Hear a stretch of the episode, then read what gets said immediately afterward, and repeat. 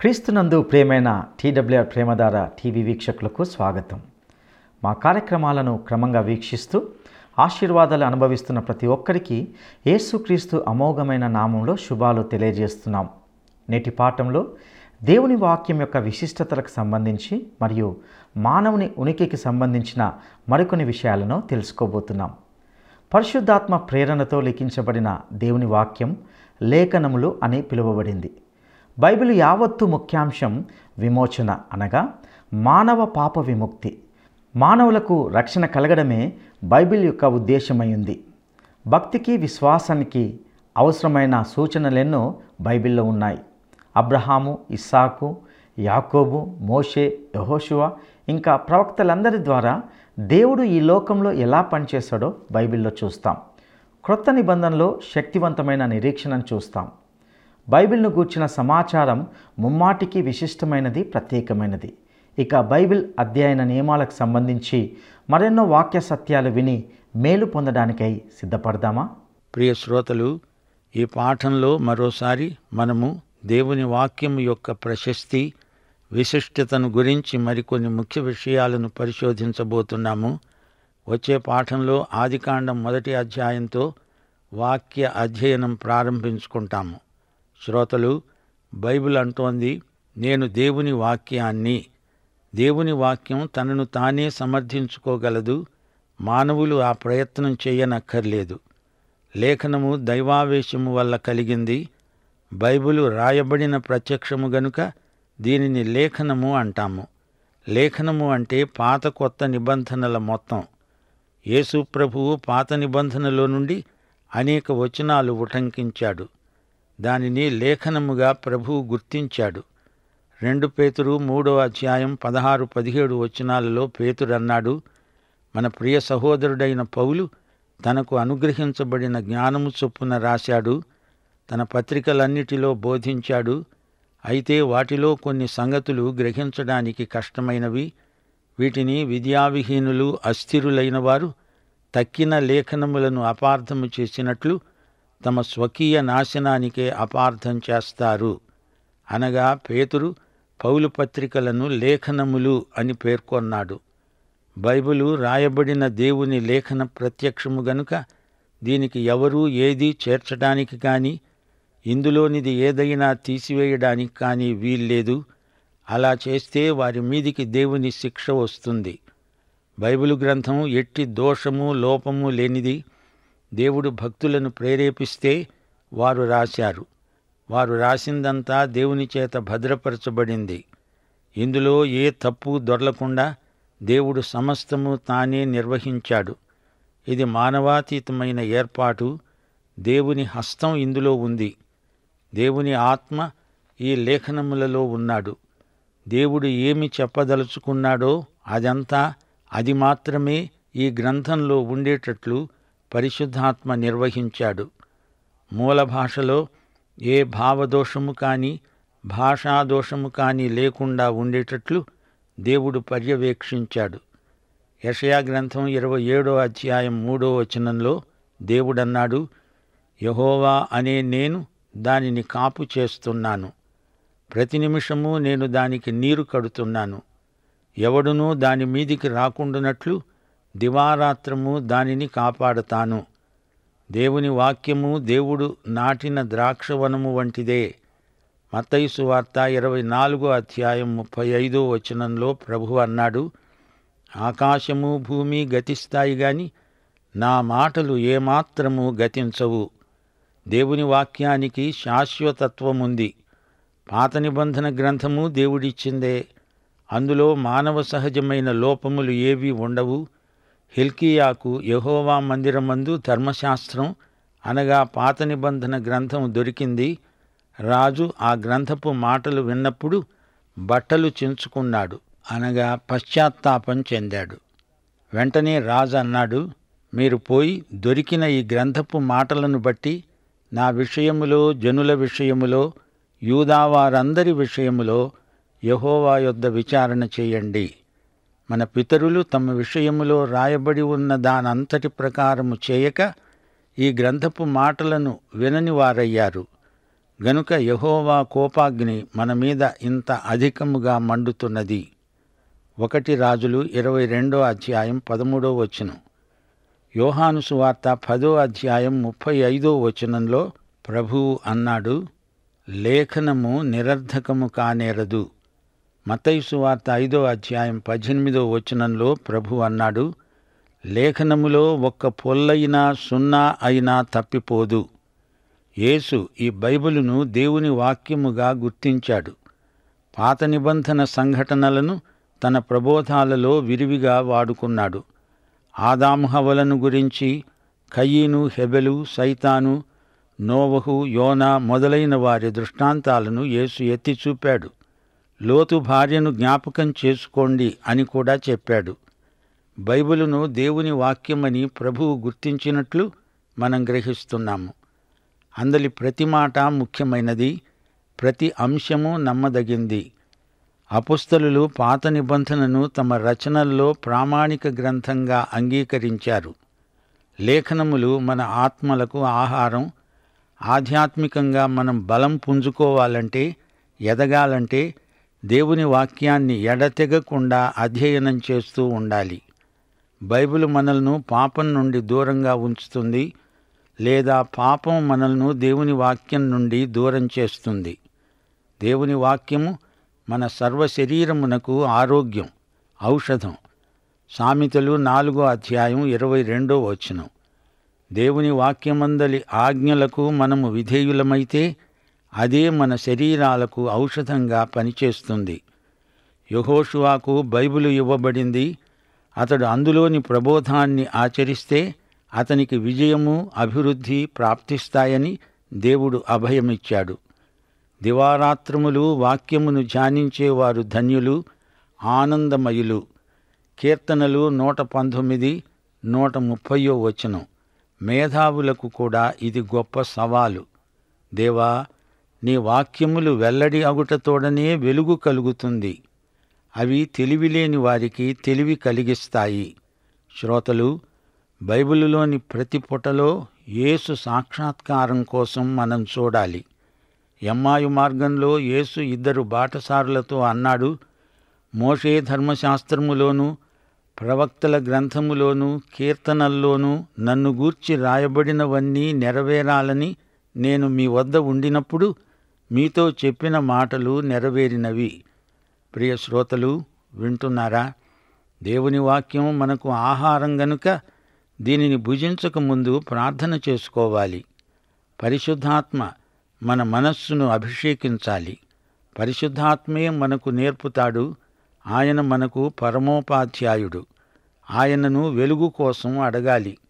పాత నిబంధన అర్థం చేసుకోవాలంటే మన మనసులపై ఉన్న ముసుకును ప్రభువే తొలగించాలి.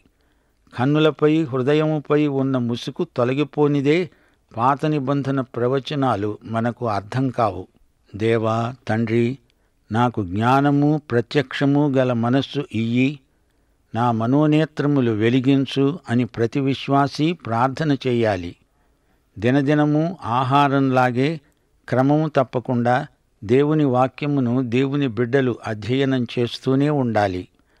ఆధ్యాత్మిక ఆరోగ్యానికి ఈ అలవాటు ఎంతగానో దోహదపడుతుంది. మన అక్కరలు తీరుతాయి. మనకెన్నో ఆశీర్వాదాలు ప్రాప్తిస్తాయి. రోజుకొక వచనాన్ని కంఠతా చేస్తే సైతానును ఎదిరించడానికి వాణ్ణి తరిమి కొట్టడానికి ఈ వచనం మనకెంతో ఉపకరిస్తుంది. బైబిలులోని మొదటి ఐదు గ్రంథాలలో ధర్మశాస్త్రం ఉంది ఆదికాండము నుండి ద్వితీయోపదేశ కాండం వరకు సరిగా అర్థం చేసుకుంటే మిగతా గ్రంథాలు సులభంగా మనకు అర్థమవుతాయి. యహోషువా నుండి ఎస్తేరు గ్రంథం వరకు చరిత్ర ఉంది.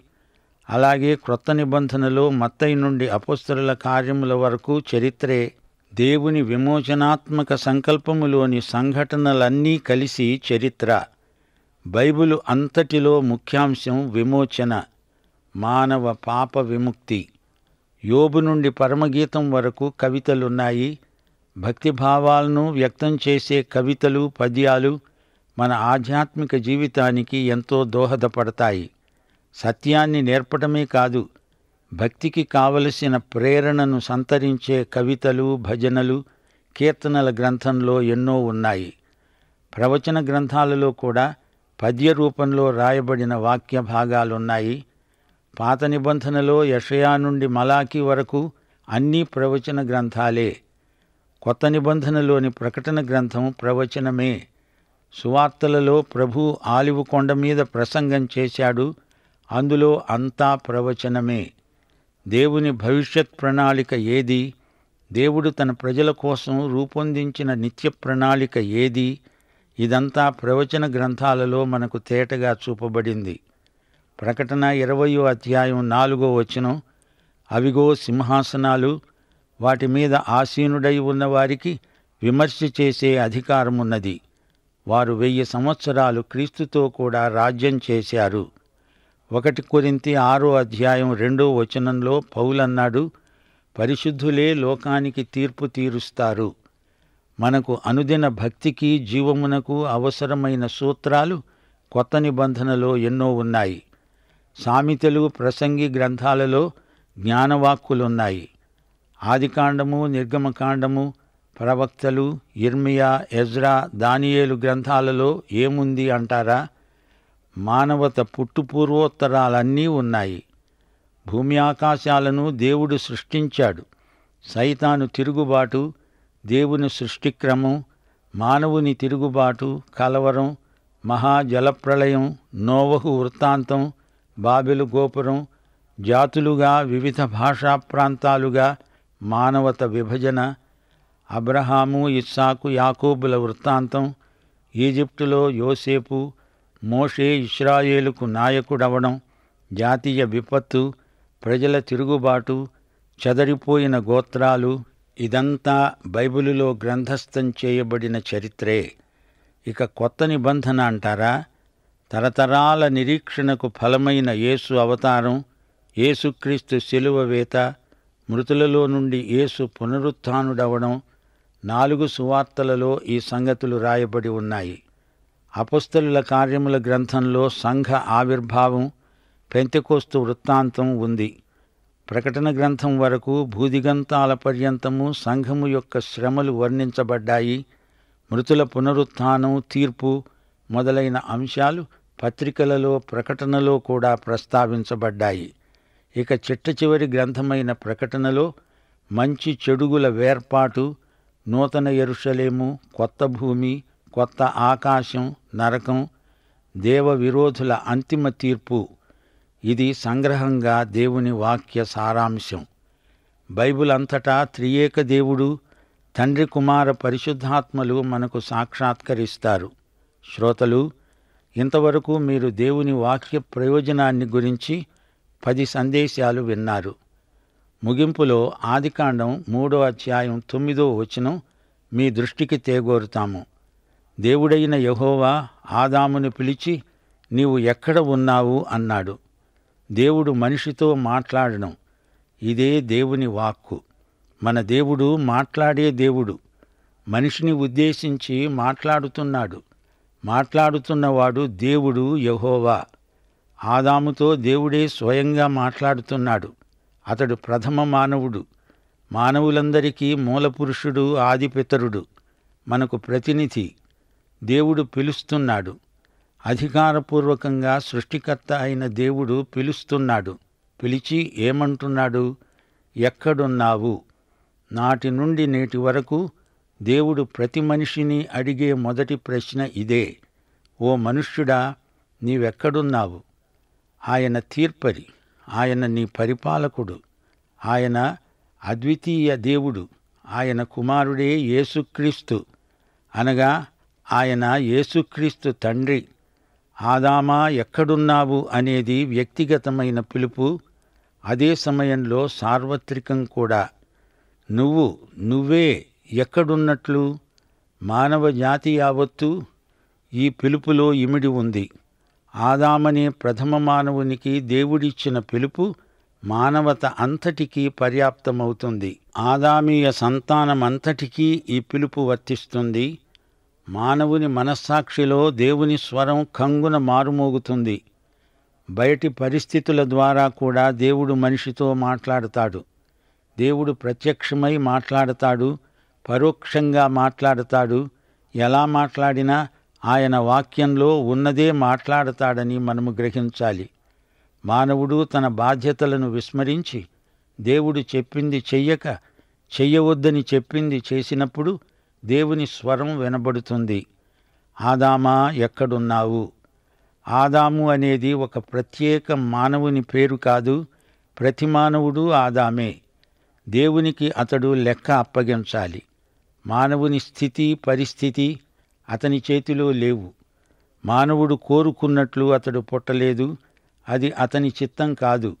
జరిగింది జరుగుతున్నది జరగబోయేది అంతా అతనికి మించింది. దేవుడు పరిస్థితి ద్వారా మాట్లాడతాడు. దేవుడు తన లేఖనముల ద్వారా తన వాక్యం ద్వారా మాట్లాడతాడు. దేవుడు తన వాక్యంలో మాట్లాడిందే నీతో మాట్లాడతాడు. అది నీతో మాట్లాడిన ప్రత్యేక సందేశమవుతుంది.